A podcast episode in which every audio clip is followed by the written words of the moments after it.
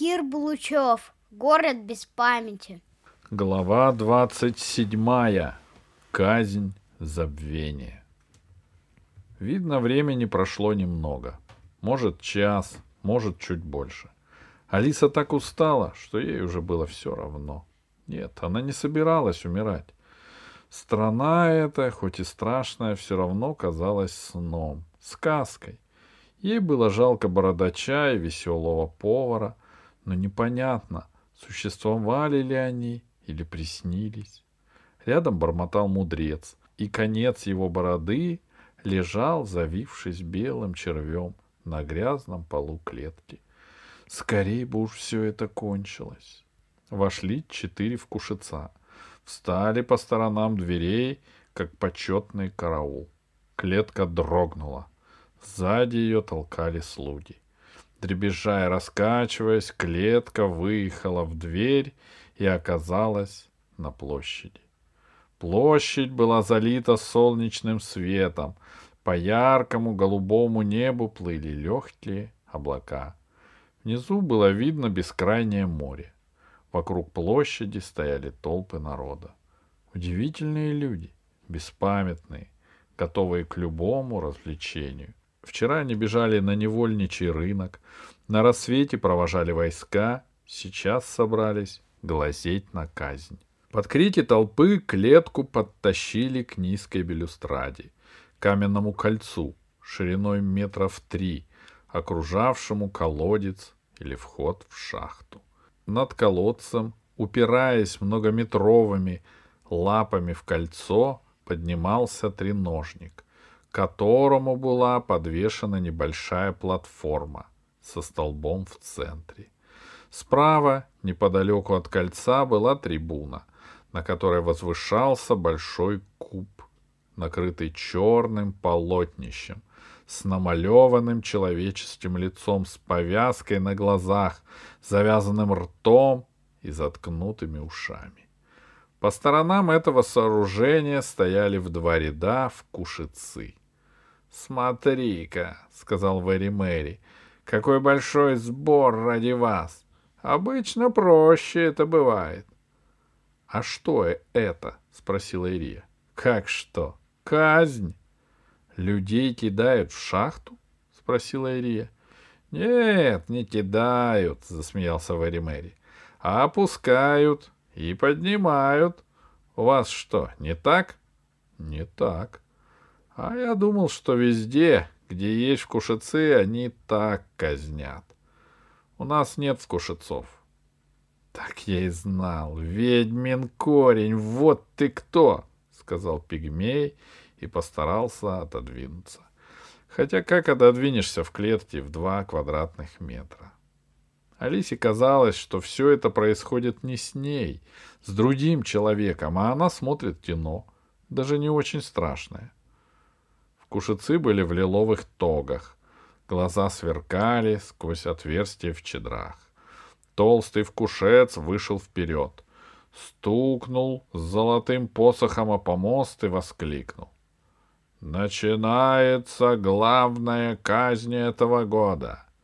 Великая казнь, посвященная началу победоносного похода нашего славного воинства против логовища помников. Народ на площади зашумел — Некоторые хлопали в ладоши, другие молчали. Командует казнью специально прибывший для этого в столицу великий Клоп Небесный, гроза разума. При этих словах кушицы стащили полотнище с куба, и под ним обнаружился уже знакомый Алисе шкаф. Дверцы шкафа распахнулись, и оттуда вышел Клоп Небесный. Народ на площади пал ниц. И было из-за чего. На клопе была высокая, золотая в драгоценных камнях тиара, а одежды усыпаны драгоценностями. Он был без щедры, но в черных очках. — Эти жертвы, — сказал Клоп, — мы приносим на алтарь победы. Пусть они укажут путь в неведение всем помникам, которых вы скоро увидите на этой площади. Затем Клоп Небесный обернулся к своему толстому помощнику. — Кто у нас первый? — спросил он. — Начинай. С этими словами он отступил назад, встал в шкаф и прикрыл дверцу. Первым будет казнен закоренелый помник, скрывавшийся под видом благородного мудреца. Это не мудрец, а подколодный зайчик, ядовитый соловей, пожиратель трупов калибри. — Не надо! — закричал мудрец. Друзья мои, коллеги, подтвердите, что я не умею читать, что я в жизни книги в руках не держал. Мудрец кричал, обращаясь к небольшой группе мудрецов в высоких цилиндрах и черных траурных одеяниях, которые стояли в толпе. «Освободите его!» — крикнул из толпы второй мудрец. «Он не виноват!» «Если он не виноват, — сказал толстый вкушец, Тогда ему бояться нечего, он ничего не знал и ничего знать не будет. Разве не в этом высшая мудрость мудрецов? Но жизненный опыт. Вы забыли о жизненном опыте. Кошмара. Снова наберет. Отмахнулся от защитников жрец. Странная казнь, сказала Алиса Ирии. Я тоже ничего не понимаю. Кушицы распахнули дверь клетки, ловко подхватили визжащего мудреца и поволокли его к колодцу. Платформа на треножнике покачнулась и поползла вниз. Один из жрецов захватил ее крюком за трос и подтянул к каменному кольцу. Вкушицы затащили мудреца на платформу и быстро прикрутили к столбу. Тут же спрыгнули с платформы, и по знаку толстяка она снова поднялась и зависла над центром колодца. Клоп небесный высунулся из шкафа и махнул белым платком. Платформа начала медленно опускаться вниз.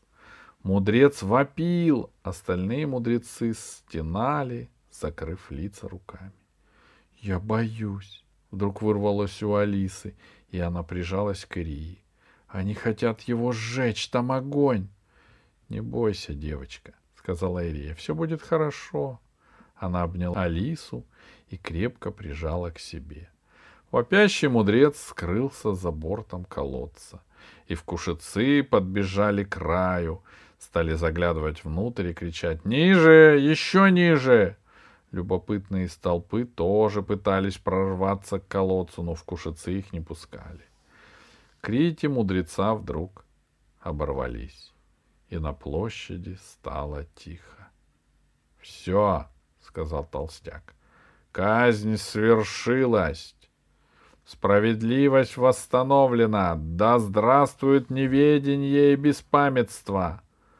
Он обернулся к толпе, поднял руки и громко возгласил.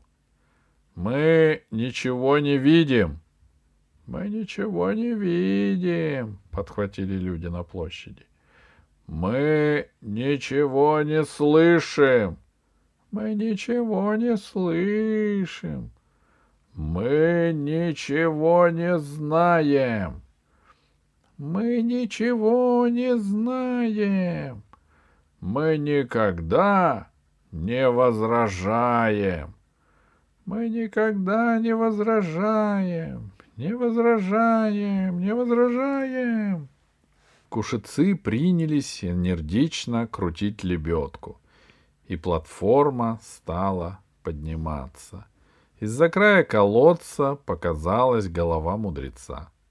Он был жив и вроде бы невредим. Толпа встретила его появление возгласами. Мудрец стоял совершенно спокойно, глупо улыбался, словно забыл, что только что отчаянно сопротивлялся. Платформу подтянули к борту колодца, мудреца освободили от пут. Он остался стоять на месте, словно не знал, куда идти. Вкушицы свели его под руки на площадь и подвели к помосту. Ты кто? спросил из шкафа Клоп. Не знаю, ответил мудрец и улыбнулся.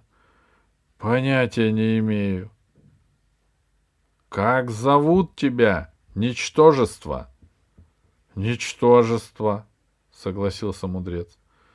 Где ты живешь? Я живу? Где я живу? А куда ты пойдешь? Я никуда не пойду, ответил мудрец. Под аплодисменты зрителей жрецы разрешили мудрецам подойти к своему коллеге и увести его. Мудрец шел, не оборачиваясь, загребая ногами, словно разучился ходить.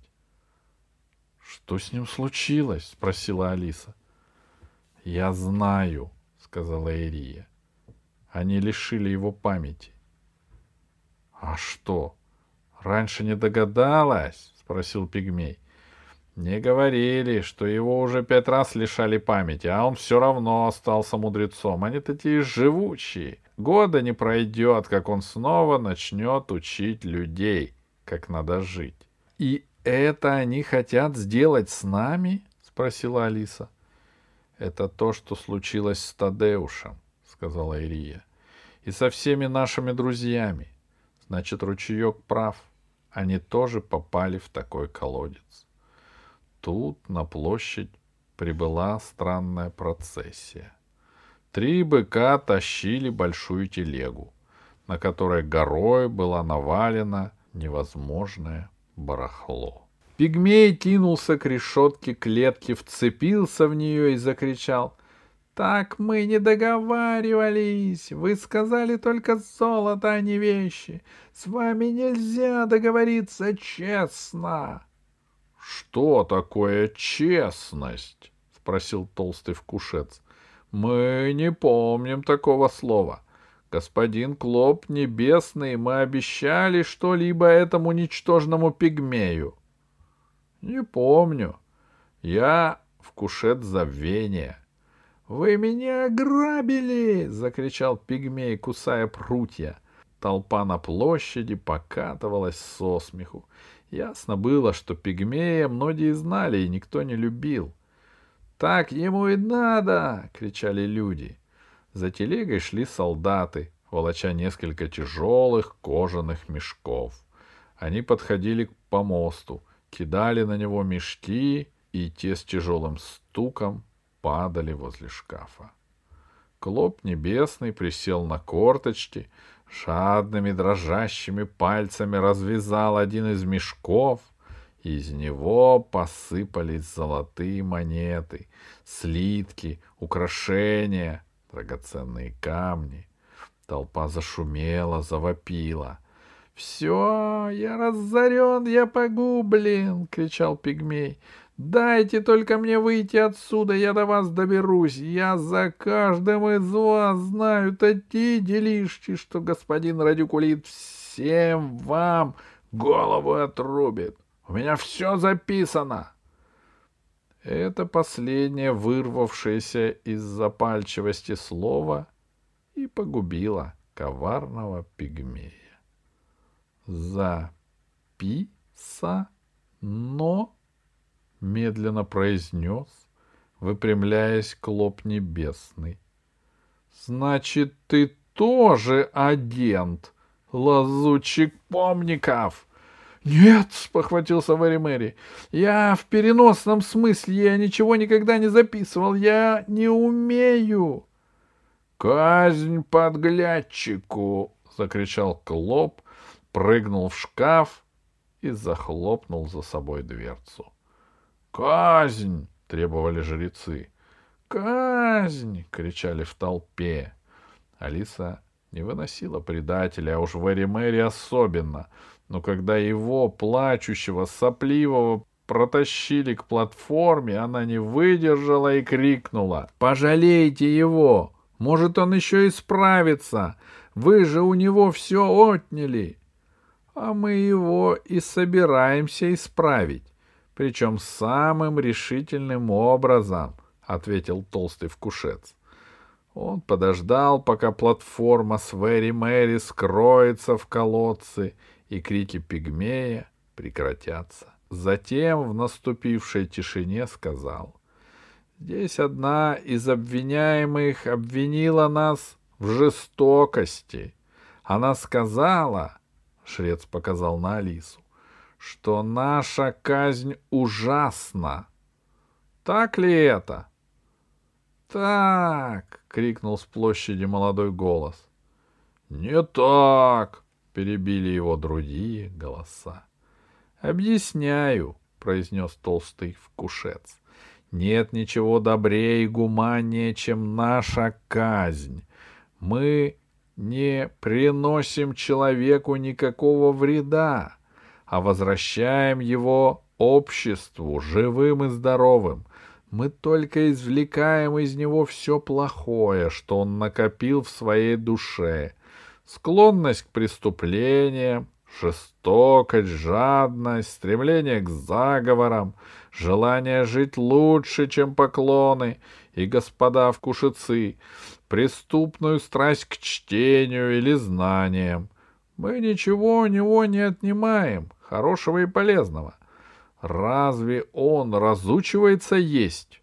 Нет, он умеет есть и спать, ходить и стоять. Со временем он научится полезному ремеслу и вернется в общество перековавшимся, полезным существом. Да здравствует мудрость казни беспамятства! В толпе раздались приветственные крики и свист. Платформа с Мэри поднялась. Он стоял у столба, крутя головой. В глазах его был ужас. «Кто эти люди?» — спросил пигмей. «Они хотят меня убить!»